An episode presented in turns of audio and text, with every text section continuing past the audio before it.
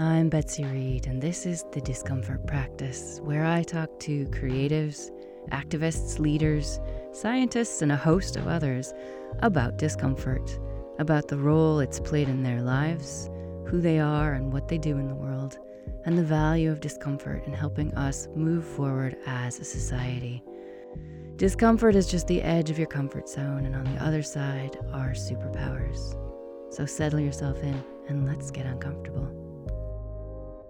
Welcome to this episode of the Discomfort Practice. And as I've started to do on occasion when I need it, I am going to suggest before we start chatting and I introduce my guest, I just invite you with us to pause wherever you are, to take a moment to take three breaths and just ground and get present with us. So, get comfortable standing or sitting or driving or whatever you're doing. If you want to close your eyes and you can, do it. If not, keep driving. keep an eye on your small child or whatever you need to keep your eyes open for. But let's just take three breaths. Take a breath in through your nose, out through your mouth. Two more in your own time. Just allowing yourself to be present, to let some of those tabs in your brain close and to just have a single focus, if you can, on what we're about to talk about, on where you are right now, on reality. Let go of the past, let go of the future, and just enjoy this treat of being present. So that helped me to ground because I'm in the midst of a busy work day and a very busy work week and a big time of transition in my life. And that's part of what we're going to talk about today with my guest, which is about life transitions and how to stay grounded when you've made a big life transition that I'm sure a lot of listeners will be able to relate to or maybe are longing to do. So I'm joined today by Tiffany Cheng. And I met Tiffany as part of my work that I do as a head tutor for a course for this Cambridge Institute for Sustainability Leadership.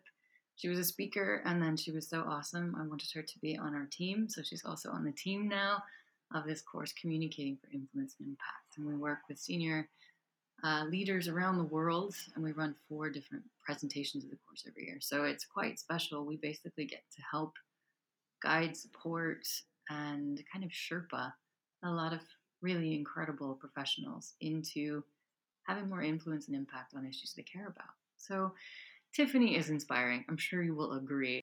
Tiffany Cheng is a leadership communication coach, and she helps senior leaders overcome barriers to making good decisions, to influence better, to drive change at work so they can achieve business goals, career purpose, and self growth, and a feeling of having accomplished what they wanted to. But before that, she has a really long career in some pretty high flying corporate roles. She was the vice president of communication at the Volvo Group and the Atlas Copco Group and spent 16 years in corporate communications. And she directly advised nine global and regional presidents and coached nearly 100 senior leaders. But she also has a real life, and she has two young children and lives in Belgium, though she was originally born in China. And she has a border collie, which is one of my favorite things about her biography. So at home, she and her family speak English, French, and Chinese. So a lot of perspectives going on there, a lot of a lot of blends, very modern international family. So I'm going to leave it at that because I know we'll we'll dive into part of Tiffany's biography as we get to know her, but she has a really fascinating story as someone who has recently left corporate life to pursue her passion and her purpose, knowing that the time for that one phase of her life was over and it was time to step into a new one. So, welcome, Tiffany. It's wonderful to have you here. Thank you, Betsy, and thank you for having me. Well, you already know my first question, which is what is an uncomfortable moment that shaped who you are and what you do in the world now? Yeah, thank you for that question. Well, there are so many uncomfortable moments shaped who I am. I think the most most fundamental part is where I was born and how I was raised up. So uh, it's not really a moment; it's many moments but it was a moment that when I was born, so my parents decided they will not keep me because I'm a girl. And uh, I, I, I didn't look the way they want me to look like. My mom is very beautiful.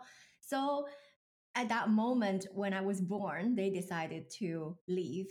And um, um, I think that caused my entire childhood to be um, extremely unconfident.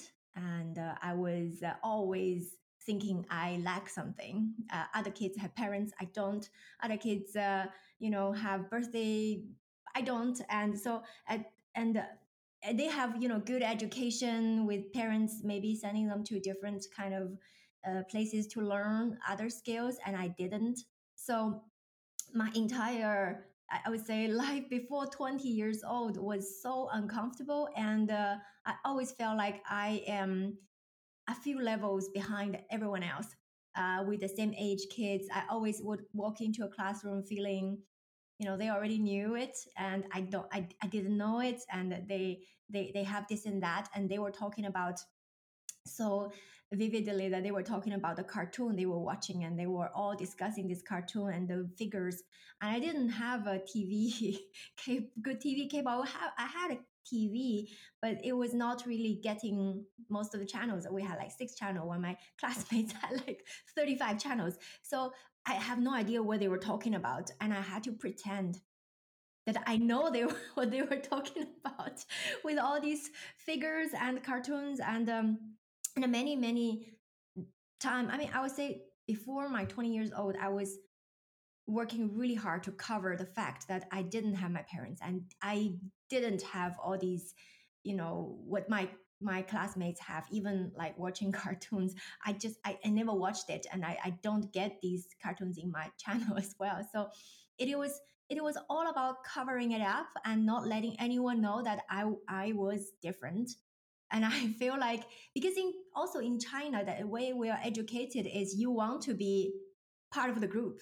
You want to be, um, you know, people. If say people say to you, "Oh, you are so different," that's a really criticism. it it means that you are so bad and you are others are good and look at you you know so you don't want people to tell you oh, you're so different whereas now you know in a in a current world i'm living in you are different. It's such a good compliment. Hopefully yes because i certainly get that a lot. And so how has that shaped you now? Yeah. I think it shaped me at a point I, I was always feeling like a victim.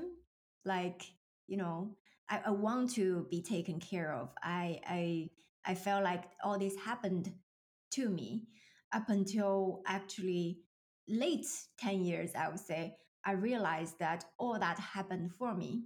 It shaped who I am. It shaped, I mean, for example, never had a birthday celebration in my life. And my in my childhood, now I have with my husband uh, and my kids like to celebrate, but it it teach me that you know age doesn't matter. Like all right you can be doing anything you want when you are very like i went to the become a part of the management team member when i was 26 and i was sitting with a group of people who are maybe average age 40 45 or even above. And that was not a problem for me because uh, since i brought up age was not a thing and we don't celebrate a birthday anyway. So for me being 26 in that group does not make me feel anything you know i'm the youngest or anything like that i, I do think about that but it's not a big thing for me. And now i'm uh, at age so i started business when i was age 38 which was this year. It's also not a thing for me uh, start too early or too late. So that's that's first you know that's an example of of what things happen for me and have not happen to me. And second is if i would be if i think i would be with my parents and they, they never you know uh, they were not happy with me but they still take care of me. If that would be that case i'd probably not be who i am today as well because i'll probably more following their personality and the way they think. And so i i, I really think that experience of childhood shaped who i am or how i deal with things how i look at things and how i build.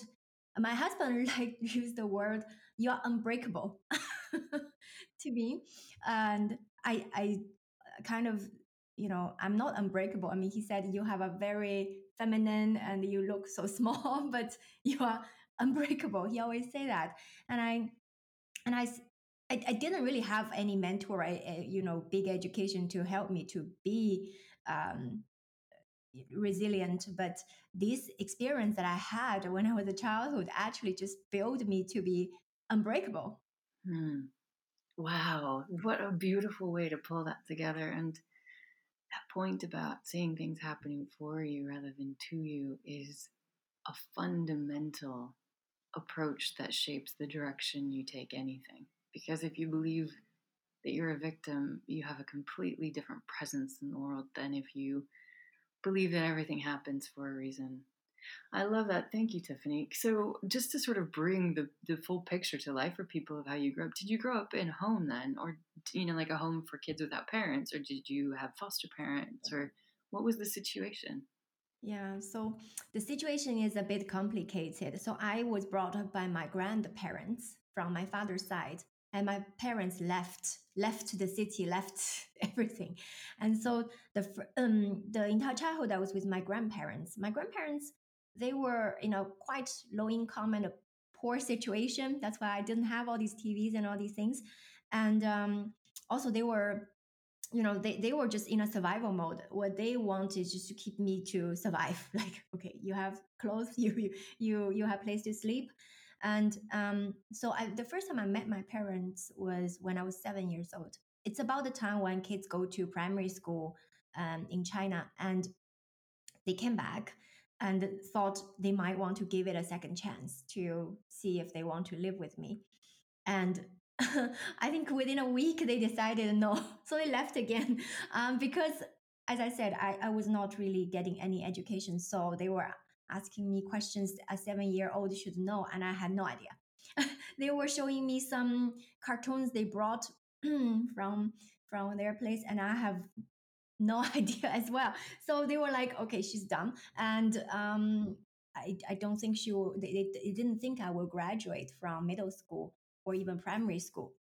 So first is they briefed my grandparents to put me in a school far, far, far away so that the neighbor would not know that I would never graduate. so I was I was in a school that uh, other kids could just cross the street and I need to bus and bike and uh, so going a very far place.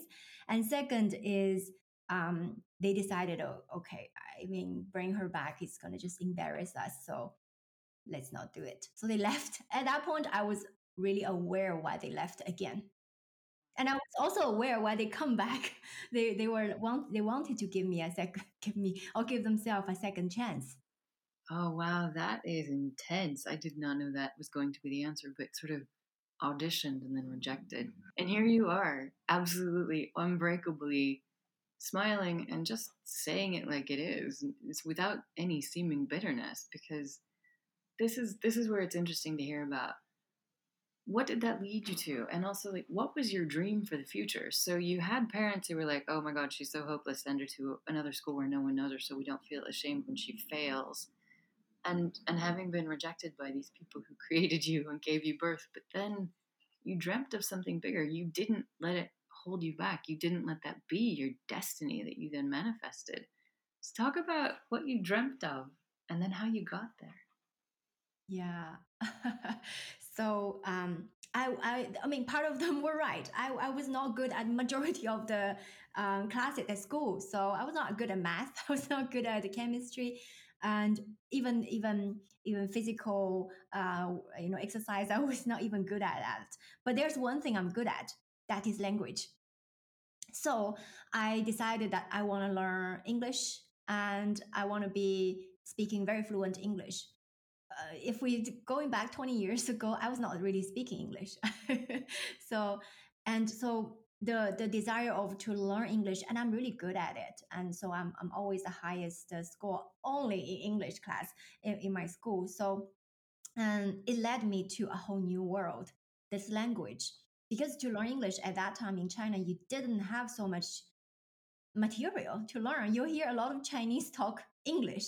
But uh, at, at some point, I was at a, a university and I, I thought it's it's time to learn real English. So I started to uh, search where can I find real English from native speakers, English, English, British English or American English. and then I I started from you know at that time we had a NPR a cassette.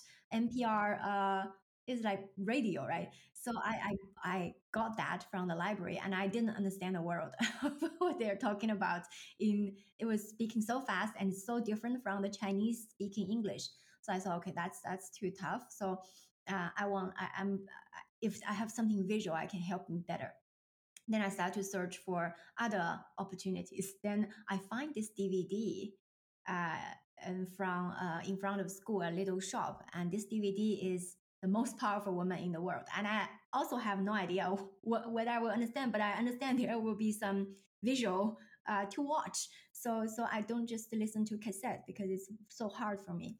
Then I then I got this DVD and I started to watch it And it was the most powerful woman in the world at that time. It was, uh, I remember the Hewlett Packard uh, CEO, um, it was Carly Fiorina. So yeah, so she, I, I watched her, and there was Hillary Clinton. There was many others, and when I watched them, I still at that point do not understand everything. But the way they had interview and they were on stage, they speak much slower than NPR. So I listened to it one one um, every day on the way to school, bus on the bus when I walk, and uh, I had a few other DVDs I find that helped me. Then I then I was thinking, hey, I want to be like them. I want to be like them. I want to be those most powerful women in the world. And it's really the the way they speak, their confidence, the their generosity, and it really attracted me and I, I was like i find my role model. I want to be like them through learning english. Then of course it opens much more doors and much more a view of getting to learn the not just the language anymore the culture how uh, western world think how you know women of success think uh, what do they do? How do they climb the career ladder? How and the more you read them, the more you find, oh, most people have, you know, traumas in their childhood. And you might, many of the time, when we are in our own tragic world, something really bad happened, unfortunate thing happened, you think it's just like you are the only one in the world had it. You feel like, oh, you know, why is this happening to me? But when you listen to them, you realize you're not the only one. There's so much people had a even worse childhood and um, you know being badly treated or unfairly treated or um, have you know um, parents who are who are not able to give them the best childhood they can have and so much people has it and that does not impact anything of the future life they could have. It's not limiting um, any of that. And when when this belief come inside of me I decide that I'm never going to look back. I'm always going to look forward. And I started at that time, you know, I was still not knowing what I'm going to do. And, and, but I, I started to, to envision at that time that I want to work in this, you know, I lived in Shanghai. So lots of skyscrapers. I want to go to these building to work, which is like one of the most expensive and uh, skyscrapers in the CBD area. And I want to wear high high heel shoes. Yeah, it's like a baseball player who points at the fences, and you're like, "I'm gonna work there. I'm gonna go with my nice shoes, yes, my handbag, work exactly there. with a handbag."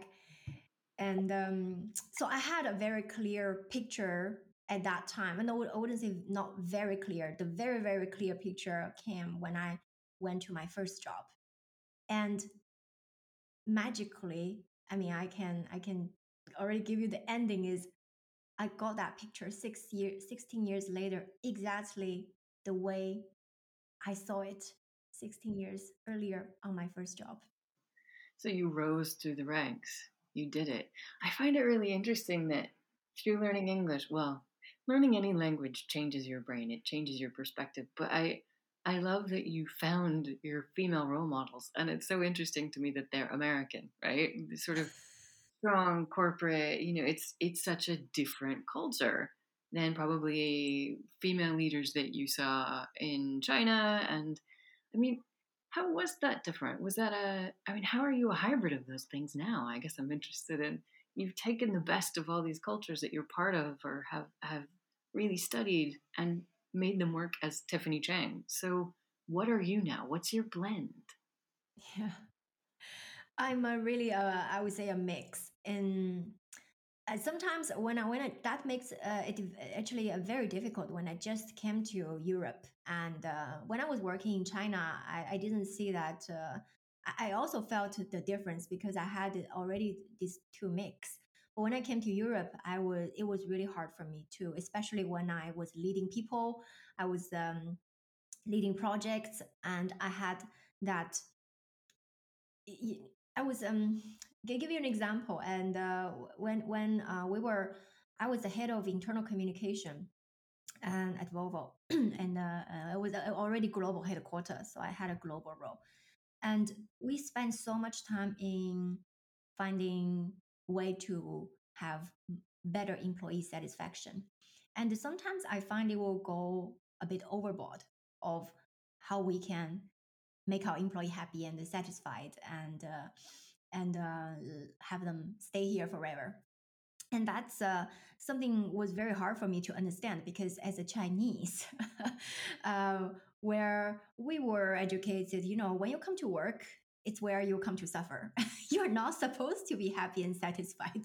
You should you know ready to to fight and uh, give the best of yourself and uh, and uh, yeah fight. You're not supposed to be comfortable satisfied and we were talking about having the best coffee machine the office you know the beans have to be upgraded. I was like and just just to point out to people i mean volvo it's a swedish company and scandinavian companies and cultures in particular are all about community and taking coffee breaks together. And you know, if you know about fika, it's a Swedish thing where you all stop, and if you don't stop and have coffee with your colleagues, you are weird and being antisocial. So, wow, what a culture shock for you! And it wasn't just Europe; it was Scandinavian working culture, Swedish working culture in particular.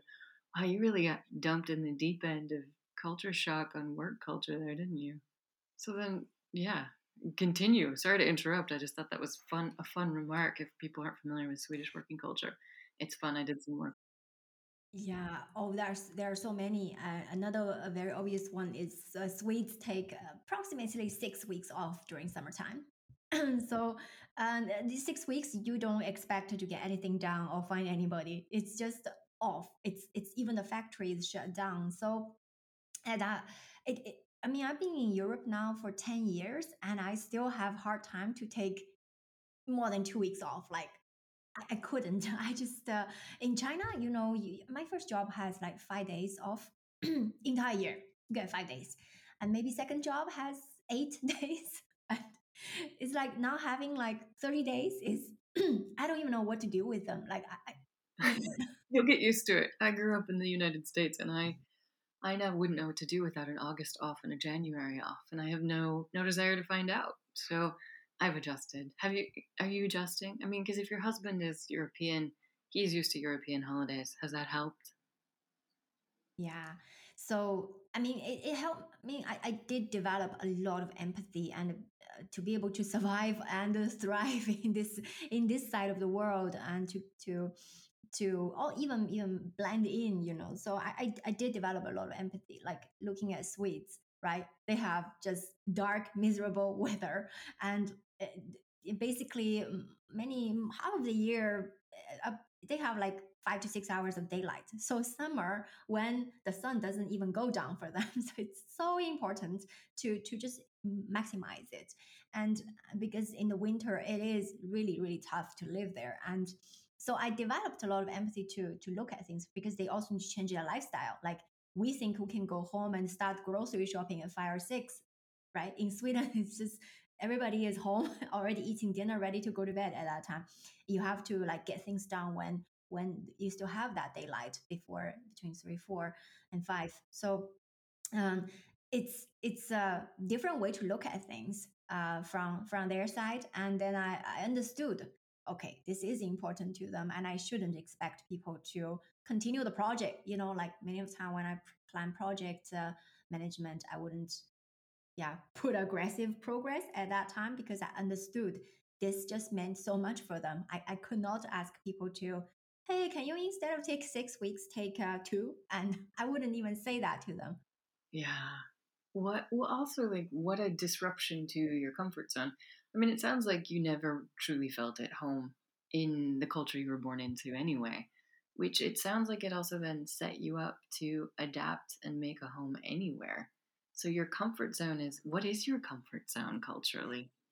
Yeah, you know, that's really funny. Uh, great question. what is my comfort zone? So, um, the, here's a story that, and during the COVID time, so my dream job come. You know, I I told you the vision I set up 16 years ago, and that was it. That was the the, the vision I had, and um, I got it, and I went. So the job is to be the vice president of um, brand marketing communication for Asia Volvo, but I need to go to China to do that job, and uh, I, but my kids and my husband is is in Belgium, so I, I I really want to take it that job. And I, I told my husband, you know, let me go for this one. And after that, we'll live our life comfortable. I would not want to always, you know, pursue the next thing and um, and uh, and put ourselves because it was such an uncomfortable situation. I put my family and myself in that I went, they didn't, and COVID door closed between China and and Belgium. They cannot go, I cannot come. So it was so uncomfortable. And uh, so, uh, long story short, I went there and I stayed six months. But during the six months, the, the most difficult thing is I didn't know when I'm going to see them. I, the door was still not open by the time of six months, and I was delaying my ticket. I remember Christmas came. By the time Christmas came, I would delayed my ticket for already four times to come back and see them. and it was really hard to uh, to spend birthday birthday certificate uh, birthday celebrations uh, and uh, Christmas on our iPad. And um, I didn't know when I, when I can come back. It was really really hard for us. My kids were very small at that time; they were two and four, and so so then at at that point of six months, I said to myself, you know, I could not stay here anymore. I I really miss them, and I don't know when this will end. I have an amazing contract. I was working in the place, living in the place. I and having driver and having car. Everything, every single box I set for myself 16, 16 years earlier, it was realized at that point. And but without kids and my husband. So I was like, okay, I done it. I had it. I know what it's like. My dream ticked. I'm okay to go to go back.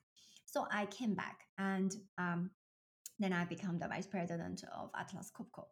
Then my husband is like, oh, now we can be in our comfort zone. now we can be comfortable. We are home all the time because Atlas Copco is unlike Volvo. I didn't um it, it the headquarters is here in Belgium, so I didn't need to travel like crazy like what I did at Volvo. So you know you have all your colleagues here we can finally follow in the belgian holiday because it was i was always uh, working abroad um it was for Volvo was swedish holiday so swedish is a holiday belgium is not so i had to work. But this is the first time we actually are following the belgian time which is the same time as my husband and same time zone i'm not really working for when i worked for china a part of time in belgium I was waking up four, three o'clock every day, and we were not really living a good quality life. So my husband is like, finally, you know, we can be comfortable. We can. We don't need to go to the airport every Sunday. we don't need to wake up at three o'clock. we, we can be very comfortable. Uh, when Belgians having holiday, you are having holiday with us. So yeah, and that comfort zone didn't stay for so long, and I changed again. Tell us about that because you recently left the comfort of a corporate career to start your own business. So tell us this how is it going? And also what led to that point where you decided now is the time. I have to do this. Yeah. That's a really good question, Betsy. Um, that's the biggest decision for for me um, to you know, when you are in the corporate world, you have always a ladder to, you always have the next level to to go, next project, and um, to to finally, you know, go out of that that's a very comfortable place because you always have people in front of you showing you, oh, I've done it, I've done it this way, and this is how you climb, and you just follow other people. And there's always someone you can follow, uh, to put it that way, in the corporate world.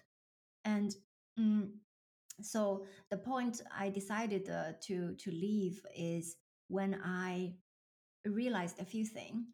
First is I've ticked all the box I've set for myself. Of course, you know, people will say, well, okay, you are vice president. Obviously, you can be senior vice president. You can be president. You know, there are so many other ladders you can climb. But for me, that was it. I, I have my own vision and I had my own goal. And that was, to me, I, I'm fine with it. And that's first. And second is um, the, the, the moment of when I was in China and separating from my kids. And I wouldn't have a day passed without crying. I would wake up in tears and going back in, uh, to bed in tears and just thinking uh, about my kids. I would see kids in shopping malls on the street, uh, similar age with my kids, and I I don't have them.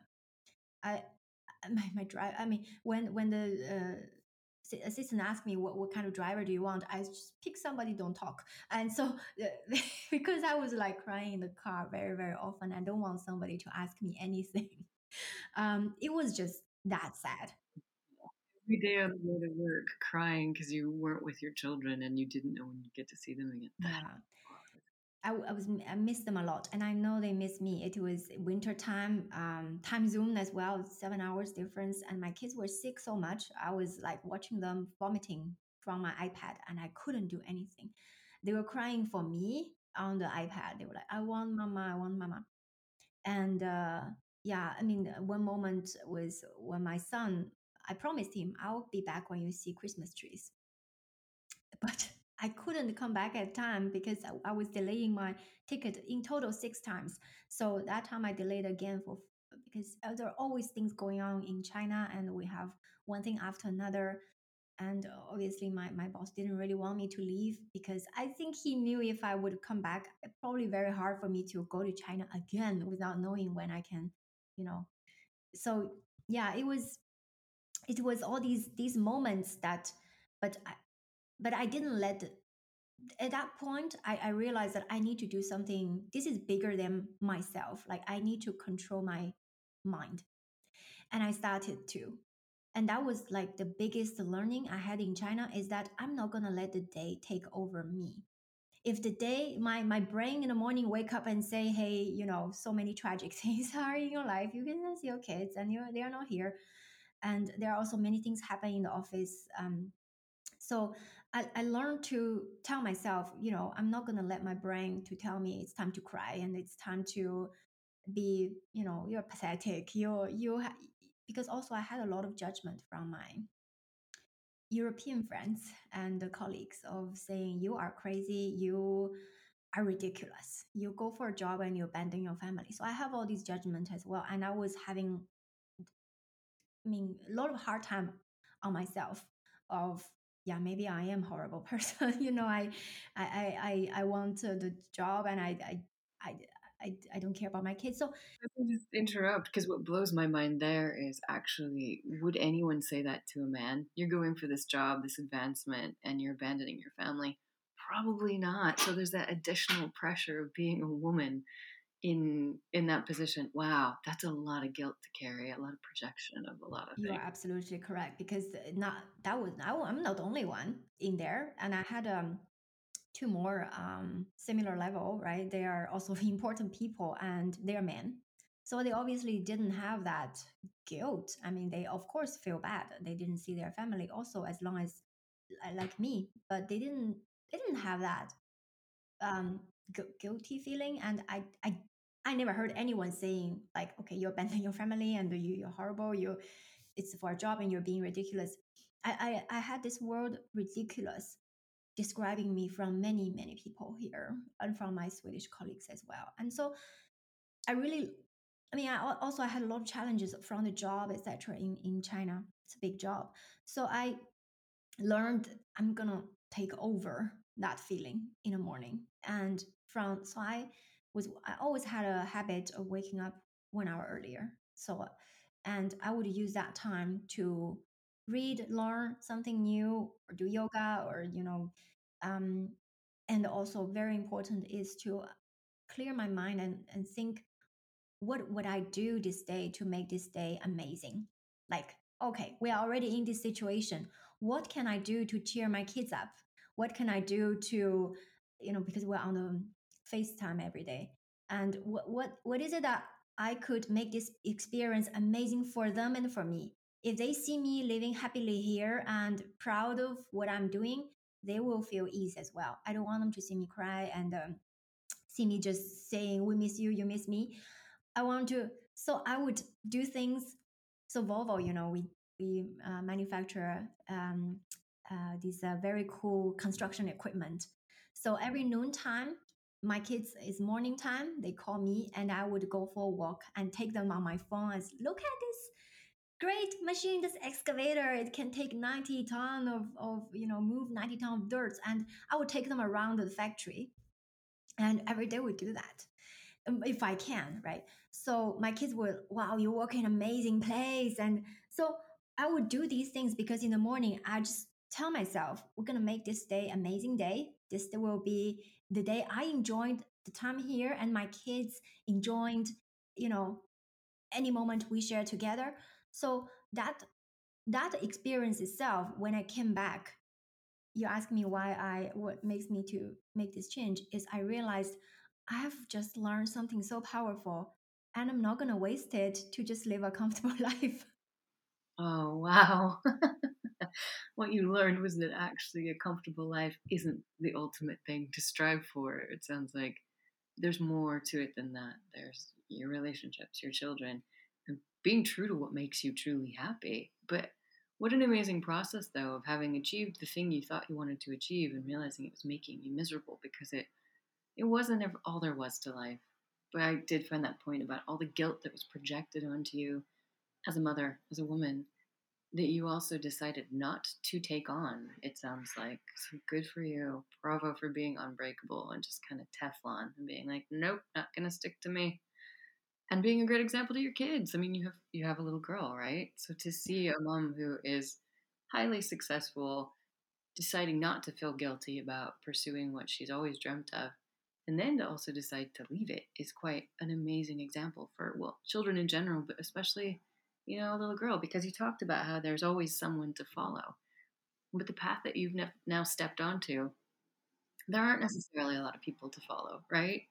Because I know we've sort of bonded in, in this about about sort of you know this is a path that I've been on myself for quite a few years, but it's more a crowd of peers. There isn't so much you know this crowd of elders to look toward, mentors to look toward, or a very set progression as an entrepreneur, or just simply as someone who is really committed to pursuing my personal purpose, you know, it's so individual. So once you stepped away from that corporate path, that sort of easy, there's a ladder, there are certain things you do, certain sort of politics and rules you adhere to in order to get to the next level.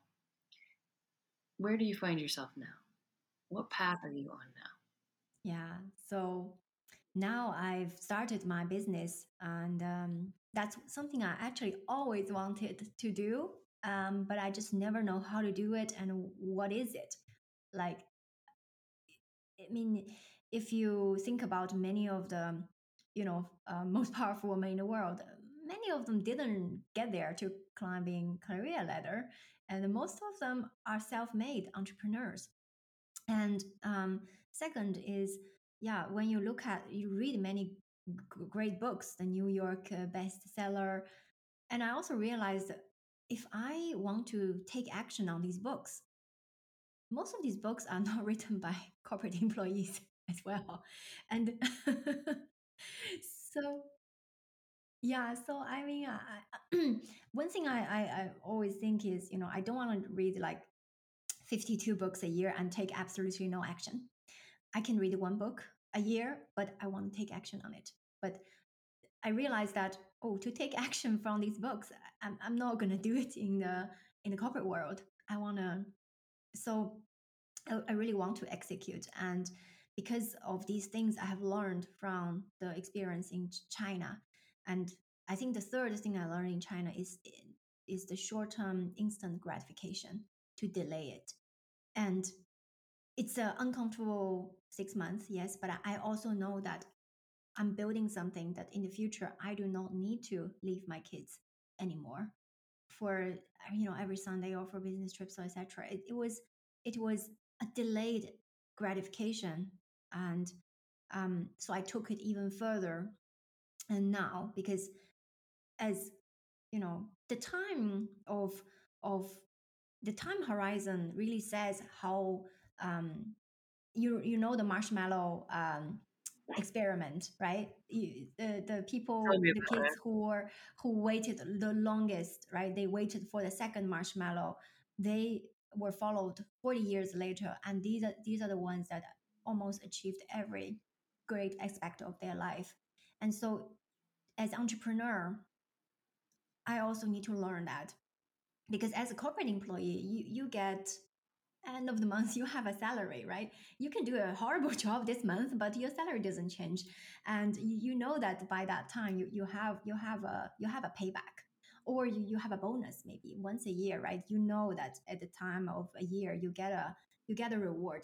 But as entrepreneur i'm building a business it's not about instant gratification. Like i can i can make a lot of quick money very fast as well if I just you know be a freelancer, go, it, I can I can do it very get a lot of lot of return, but I choose to not to.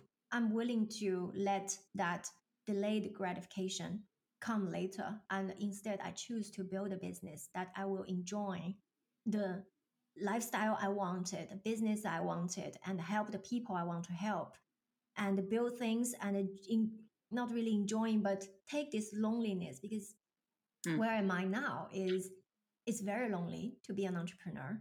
You don't have that office place and have these colleagues to call and and have you know share a lot of uh, experience with, which I was was something I, I actually miss.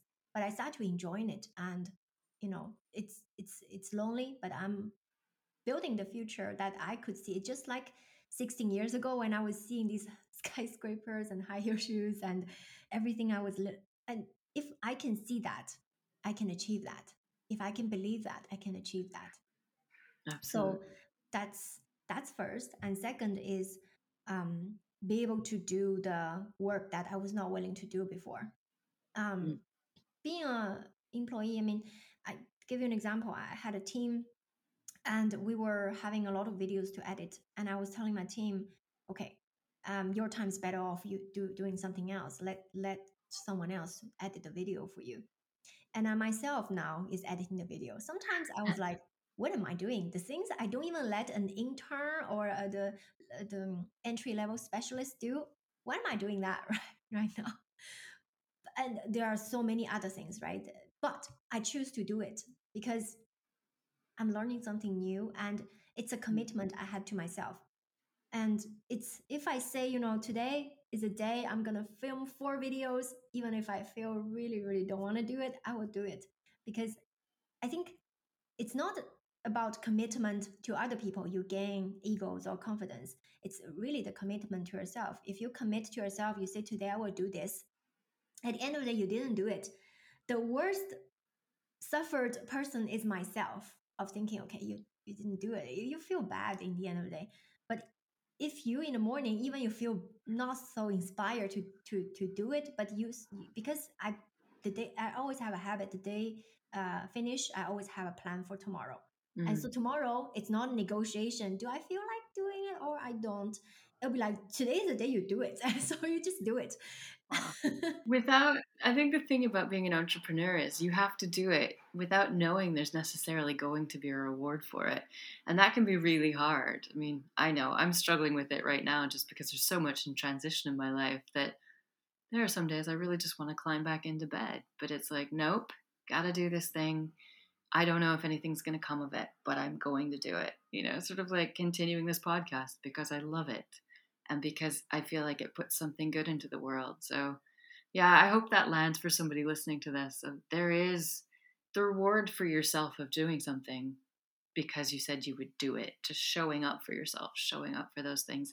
and also what you said about like having to do things that you never thought you'd have to be good at or probably don't even want to do. That is so entrepreneur life. we all end up having to do things. We're like, oh, do I really have to do all the invoicing and all the editing and all the really?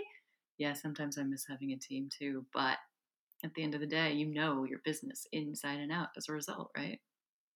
Absolutely. I, I think we need to. It's like, you know, if if I know how to do it, I don't need to be excellent at it, but if in the future I have a team, I know what good look like, right? Mm-hmm. Otherwise, you just listen to them and um, you, you don't even know because it's a small business. If I would be running a company with 100,000 people, I probably would not ask myself to do that. But entrepreneur, small business is a different thing you just even you don't become excellent at it but you know the process and you also appreciate when now i have people i hired people so i would appreciate i would know that to achieve that result how much time it would take him to do it and i would appreciate uh, if i think oh, it's a you know 30 second video why did it take you five hours but my if myself has gone through that i would be much more empathetic about yeah it, it, it just needs five hours i shouldn't be so picky yeah, it does make you more empathetic, doesn't it? Because when you truly understand a job, you it, yeah, it makes you much nicer about other people's jobs and you understand what you don't understand as well. So you're like, yeah, I'm not the expert on this. I'm going to trust you.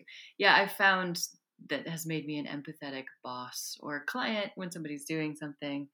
But yeah, I totally agree. So tell people about what you're doing now. What is your work and what is your purpose that has led you to this work? So what I do is I help leaders who are already in quite senior positions, but they are stuck. They're either stuck in their growth. You know, some leaders you you you would see see them they they yeah they climb into a certain level and it's just like okay between now until I retire there's still 20 years what do I do now like you know some many of them I, I see just carry on and and in this job for 20 years, which is so, so common. And it's like some, somehow they lost their own growth. They, they think, oh, it's time to give back. I'm to mentor other people. But at some point, you still need to improve yourself because you are mentoring the people with the outdated way you climbed the ladder, which it does not like time management, for example. It it's it's a different way to do it now. So um, so these people is is my my who I want to help the the the leaders who are stuck. And yes you you have very high achievers but what to go about next? How to develop yourself next? And i always say you know there are two life one life is the current one you are living and another one is beyond your wildest dreams be using all your skills and you you the, the lifestyle you dream about the people you dream to meet every day the the network you have the example you can give to your kids. Even though maybe you are already in 45 60, uh, 50 years old you still have so many years to go. Now the retire age is going even pushing further right? Still have 17 to 20 plus years to go. Don't just at that point stop thinking i'm gonna you know sit back and mentor people. That's um you, you, there are another life out there for you and my, I myself doing this is to prove to you it's possible. And second is people who don't really know how to set goals. You, you ask most people oh uh, corporate uh, leaders what's your goal? I want to be um, from maybe vice president to uh, senior vice president or from director to vice president. They, they were setting up very small goals, like um, I would say three years, three years to five years goal. But a true goal, true vision is something excites you that you feel like it's so far ahead and it's so inspiring. Like if you think about yourself living that way, talking that way, meeting these people, and having all these things you want to have, no matter what it is, you would feel so inspired that all the current sacrifice seems to be nothing to you. Like setting up goals is not something people are used to. We are all taught being really good at setting up goals for big companies like 2030, 2045, 2050, zero emission, and everything is autonomous and everything is is uh, connected. But when it comes to setting goal for ourselves, we think small, like, oh, what is next year? What is three years? why don't you set set something like you set for your company? Because when you set bigger goals, when you set a vision that is so compelling, you will challenge your brain to think differently, to behave differently. The the because if you set small goal, you'll be like, what's what's the point of me sacrificing all this and doing all this extra work just to go there? Like have five percent um, salary increase, or that wouldn't inspire so much, right? So that's I, the second. I have yeah. a question about that because a lot of people do set goals like that, but you just think when you put it like that, it's so clear that you're like, so you're sacrificing seeing your children and their childhood, or you're sacrificing having any free time, or you're, and I'm talking about people in corporate life, for a goal that is in just three years. That's it. That's it. Just seems like such a crappy return on investment and such a low bar when you put it like that. It's really striking. So yeah, I just wanted to pull that out. And yeah, when you put it like that, wow, that's so not worth it. That's why most people don't pursue and don't execute and just live life like autopilot, like you autopiloting every day. You you you think like this because your colleague are thinking like this. You go to work because everybody does that. You go to lunch because it's lunchtime. You go home and uh, and uh, yeah, you just you just let the day take over you because what's the point to do all these things? And also that's why you know many people like trying to lose weight there are so many weight loss uh, uh, trainings and courses and videos and books, but are we really lost all this weight? No, because the goal are so small. It's like, okay, it's it's not really worth it. Let me just be comfortable sitting on my sofa, eat my my uh, chips and and watch TV. Comfortable is a big is a big word for me to pull out there because obviously I'm slightly obsessed with discomfort, but it's something that I say a lot in my sessions as well, but it's about your comfort zone isn't necessarily good for you. It's just comfortable. So you're actually helping people to jump out of their comfort zones, aren't you? And to expand their comfort zones and to find that big life that they could be living that's just there. But I mean, we are programmed to just go on autopilot. It's easier, it's more efficient, it's how we're biologically wired. But I like that you're out there just gently, or maybe not so gently, I don't know, shaking people out of their comfort zones and helping them to make plans, it sounds like to actually jump out of their comfort zones and have a path to follow once they're there. Yeah. Yeah. So that's, I, I designed the um, coaching program in this way. I know many people just want to come and say, hey, t- tell me the communication tactics. Like, I mean, tactics, you can Google. You don't need me. I, I mean, you don't need to pay me to learn that. Um, uh, read books or go to Google. But the, the thing is to, without these steps, I can tell you many tactics. It wouldn't work, right?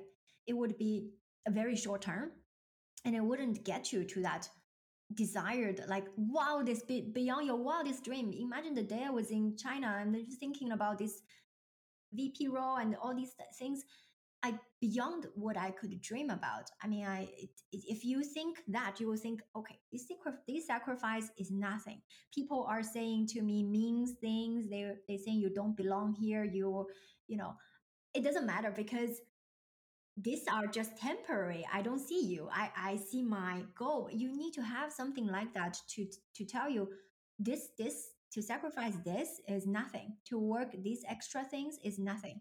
I wanted to ask you about the discomfort you've encountered from others since choosing to step out of your comfort zone your corporate life and forge your own path because i know you were telling me a little bit about people have not necessarily responded well, they think you're a bit crazy, or they would have you back in an instant. So, yeah, tell us a bit about the discomfort of the pressure you get to go back to the comfort zone that is somebody else's comfort zone.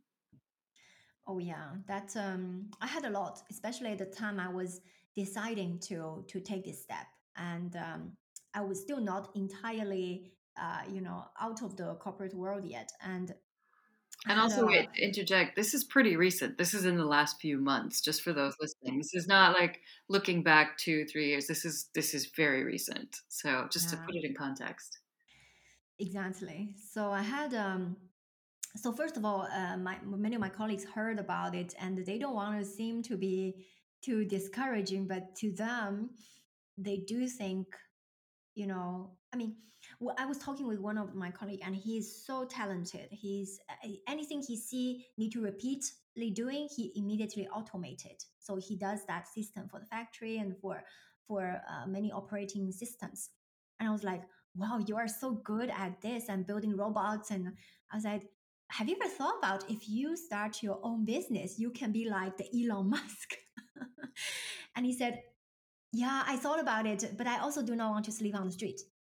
And I realized for the, for many people, entrepreneur i also had a few others they when i was taking this step they were like oh i had this you know idea of all the battery charging station building battery charging stations and you know i calculated uh, how much uh, um, uh, revenue i could make if i could do it. I was like why, why don't you don't do it? And he said i don't want to sleep on the street and sleep under the bridge with my kids. So to many people uh, entrepreneurship represents risky uh, broken sleep on the street, sleep under the bridge, failure, and uncertainty. Well, so so that was a lot of these thoughts of my my people are in my network and my surroundings had. And second is when I also tell you know some former colleagues who are also in very high position, their first uh, reaction is, "Oh, come work for me," and they were like uh, making uh, really attractive job offers. It's like, "What what are you earning now? Let me just give you a you know big increase." So um, I also had uh, these temptations of people who wanted me to like, okay, and to, to come ask me to go back and oh there are others like okay wh- what are you thinking about? The, the war is ongoing the conflict the the downturn is right there and uh, um, you know you're just not choosing the right time to do so. And i mean these are all the external and of course with these external um, yeah uh, voices and i i also build a lot of internal uh, voice which is i need to like the microphone here i was like give me the microphone. I i take it from you and i don't want that voice anymore. I'm gonna put the microphone in front of myself because these are not really helping me. So you had and, to step away. You actually had to consciously be like no more lunches no more job offers. I'm just gonna go sit in my little cave and deprogram. Because actually it is a process of deprogramming isn't it? I can totally relate to that because you know, when I started freelancing, it wasn't my intention at the time either. It was because I was leaving a job I just could no longer be healthy and stay in. And it, I, I worried at the time that I was like jumping off a cliff and then discovered it wasn't at all like that. But it took my nervous system a good two years to reprogram to the point where I wasn't nervous that I wasn't sitting at a desk doing something nine to five. You know, like if I took a little break in the middle of the day, was that okay? And because we are actually really programmed more than we know to be kind of worker bees in the matrix of the way the working world has been set up. So yeah, you've you've kind of chosen to step away and is that pretty isolating right now? Are you sort of building new networks or how does that feel for you right now? Yeah. Um, one of the things you said really well, Betty, I always remember is you said, I thought it's like jumping off the cliff, but but it's really just like stairs, like yeah. two stairs. Step down. That was it. Oh, oh, that wasn't so bad after all.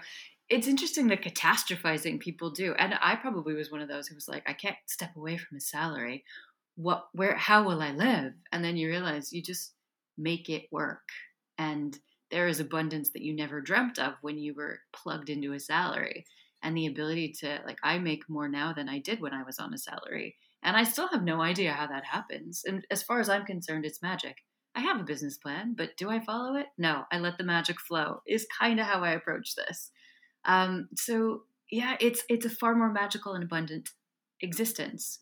I spend less money, I waste less money because I don't have to buy things to make myself happy because I am just happy. So I can stay in, I can do my laundry, I can work 3 days a week and still make far more money than I did on a salary because I'm doing the things that bring me joy and that makes people want to hire me, I think because they respond to that energy, even if they don't recognize what it is. And yeah, I don't know if I don't know if you've gotten to that yet, or if you're still in transition into that. But I hope I hope you're there already. I hope you hit that soon. If you're not. Aren't you one of them, Betsy? I mean, um, since I, I took that decision, I mean, you are one of the perfect examples that just happened to me. Like, you came to me and I, I was my last month of, of deciding made, made decision, but last month in my job, and you approached me to speaking the Cambridge program, and uh, and then you know one thing leads to another to another, um, and many of the other things happen just like that. And I think part of it is like I I also keep showing up.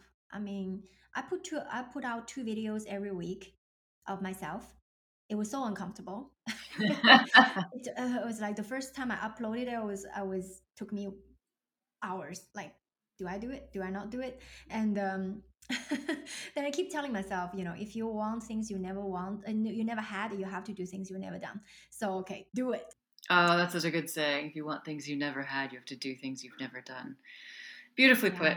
Yeah, and it's excruciating. Anybody who's ever thought, oh, I can't make videos, even the people who do them all the time, still find I have to do them all the time, and I still find them excruciating to watch back. But you only get better by watching them back, by experiencing that discomfort.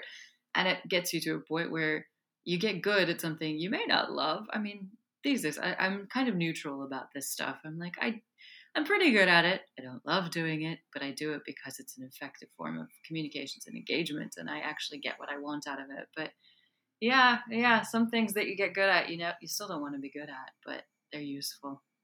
Yeah. And I think, you know, eventually these things pay off. I mean, it pay off in many ways. If you keep showing up, even if you don't want to, but you have, like me, I have a commitment of two videos a week, and you have a commitment of this podcast, right? in the very in the very beginning, no one watching, no one listening. You, and you probably we're not so good at it either, but you keep doing it. By the time you have how many downloads you have now? Ten thousand, right? Yeah, we've we've just hit ten thousand last month. Yeah, and and just if anybody goes back and listens to the first few episodes, I promise I will never take them down because I think it's so useful to remember where you've come from and to have that benchmark and to actually be proud of yourself and just be like, oh my gosh, how many podcast editors have I been through? How many have I done myself and done badly? How to you know just learning so much, and I think it's humbling to have your learning curve be very public but at the same time it's like my instagram feed. I i've upped my design over the past couple of years of podcasting and being more on instagram and and uh, a friend who was one of my designers in the past was like no never take down your last season. It shows where you've come from. So yeah i think it, it is a beautiful thing to be learning in public because also it ties into that that inspiration of being vulnerable. I mean brene brown reference insert you know, requisite Brene Brown reference, but it inspires other people to also take that leap, maybe, and to do something that they're not good at, but it gets them somewhere that they've never been before. Because who out there is listening to this and thinks, I am really bored of doing the same thing because it's safe? I know that there's something more for me, but I'm afraid to do it. Or maybe I know there's something that's better aligned with my values or what I know is my purpose in life or what I suspect is my purpose in life, but I don't know where to start. And the answer is just start. I know that might not sound very helpful. Throw yourself off the motherfucking cliff. It's okay to swear on this podcast, by the way. I do it a lot. Just throw yourself off the cliff and see what happens. You might discover you can fly, and you'll never know unless you do it. Absolutely that is also why we set up big goals. When if you set a big goals like okay, I'm gonna get uh, with this video, I want to have um, 200 likes by tomorrow. Then you are like, how do I do that? yeah. it's your term goal, right? If you are said that was good, you think like one day I'm gonna have you know 500 video there, and I have 500,000 followers, and I have all these you know um, people that want my my help, and and I build my business, and you'll be like, yeah, I, I need to do these first 50 videos to get that 500 and or 5,000 video and 500,000 followers. So everybody walk this way. So, um, like you, you are saying that, you know, you're not never going to delete it. I, I, I love it because like Brene Brown said, it, about I, I love what she said about people criticism criticism and judgment and I, I am so afraid of being judged I, you know who i was before in corporate world is I never post anything on social media. And I, if you go to my LinkedIn a few months earlier, you never see me doing anything. I was just liking it. Even sometimes I would write things and I would delete it because I just don't want people to judge me. Or I would write things super um, neutral. Um, be very very careful. But what Brené Brown said, I, I really liked is that you know if you are creating content, you're putting yourself out there in public. For sure, you should expect you will get your ass kicked, and you are like in the playing in the arena, right? And you are sweating. You are you are trying different things, and people who are sitting as an audience watching you and judging you if there are constructive criticism or feedbacks i want to listen but if you are just judging and criticize but you are sitting there i have absolutely no respect for you unless you come down to the arena and play with me and you also get your ass kicked then i will respect you and listen to you otherwise it means absolutely nothing to me I totally agree. And I love that quote. In fact, I think I'm going to pull that quote out and use it in one of the social media posts to promo this episode when it comes out because yeah, if you're not out there getting your ass kicked, I if you're not living a life I would want to live, I'm not interested in your feedback. And it has taken me decades to get to the point of really owning that. I don't know about you, when I I get this certain feeling of like fire inside when I, I tend to bounce off of life. I move fast and break things. I'm an Aries, if that means anything to anybody. But I I love it. I am just sucking the juice out of life and I'm learning at high speed and I'm I'm actually learning. I'm not just breaking things. I'm not just falling over. I'm hopefully making things happen and I'm hopefully learning things. You know, so when somebody says something snarky to me about like, oh, you know, just out of fear of failure. And often that comes out of a projection of their own fear of failure or fear of the unknown, fear of messing up. And they project that onto me, just like whizzing through life and being like, oh, well, that didn't work. Let's try something different. Oh, well, I'm going to throw everything up in the air and go be a digital nomad next year. And, you know, when people say judgy things, I'm finally like, not my problem. That's all about you. I am really happy with how I'm living my life very consciously and it doesn't mean it's always going to be pretty. It doesn't mean everything's always going to be going well. And it doesn't mean things won't break and I won't have hard moments, but that's part of the process. If you're not breaking things, if you're not having hard moments, I question what's wrong with your life. Are you just a zombie? Are you playing it so safe that you're not really living? So that's actually my inner monologue. I don't say that out loud very often. Most people think I'm just very calm and diplomatic, but you should hear my inner monologue. It's something along those lines yeah, yeah. it's a i love that and um, you you are you are absolutely right i think um um so much people are living very comfortably i mean i sometimes i you you would ask people like what do you what's your goal and what what do you want to achieve and you hear people say i have everything i need i'm very happy and I don't know if that's a good answer or not. I sometimes felt it's a sad answer. Like depends. I think it depends on the timing. If you're clinging to that and ignoring any calls to sometimes step into the void, step into the unknown, break out of your comfort zone, definitely a bad thing. But sometimes there is time to be comfortable as well. Comfort in itself is not a bad thing, I would say. So, what would you say to people listening to this podcast who might be thinking, "Ooh, I'm really uncomfortable with what they're talking about. I'm really uncomfortable with what Tiffany's doing with her life because maybe they really want to do the same thing. So, what would you say to people who are thinking about it or who just realized that they're thinking about doing the same thing? I think everyone need to know what they want. Um, I don't know what I, I don't mean what they want in two three years, but what what you want in ten years. I I say that when I left my corporate job my colleague, I said, you know, we plan our uh, business plan every three years, or we think 2030, we think 2050. But our company had our company is 150 years old. Like three years is nothing for a company, right? Uh, or even 2030 is nothing for a company. It's been there for this long. It will continue 200, 300 years. But you don't have 200, 300 years. And think about yourself in three years. How old will you be? Three years, four years, 10 years, whatever you want to think in your own horizon.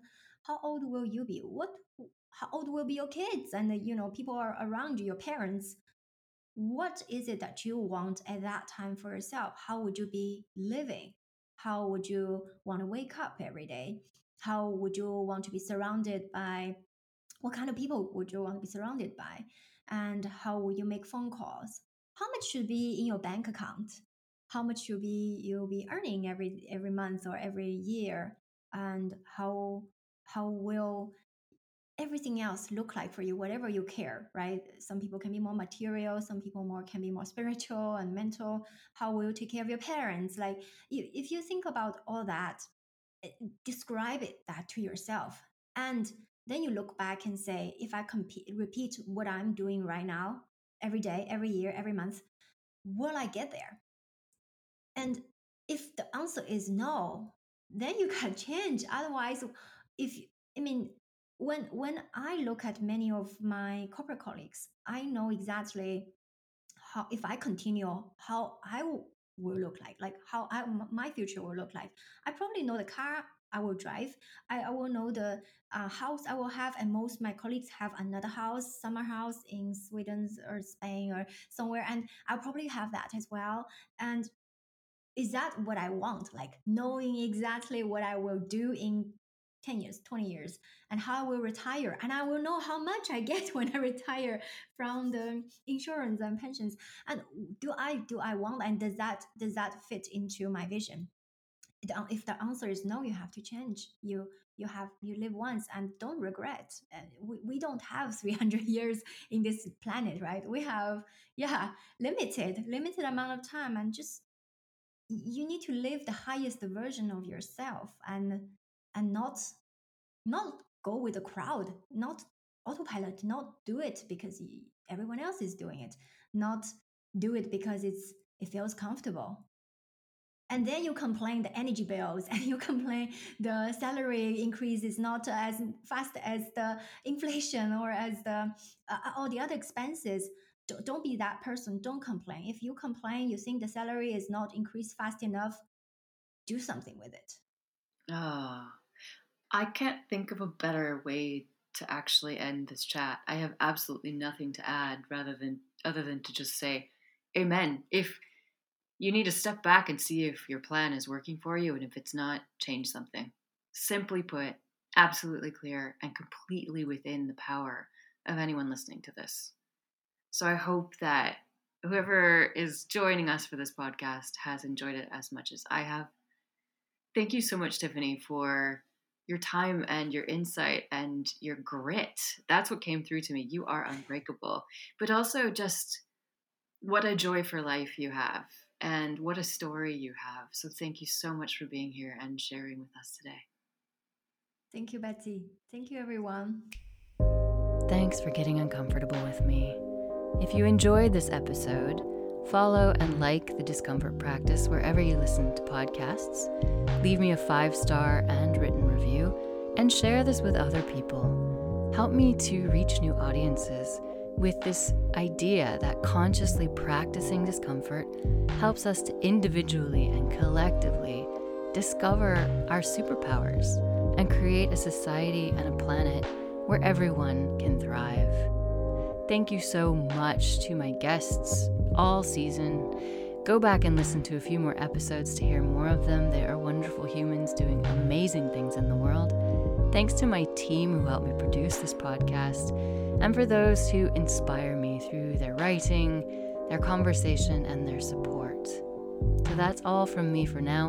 Follow me on Instagram at the Betsy Reed if you want to get to know me a bit better, some of my thoughts. And in the meantime, stay uncomfortable.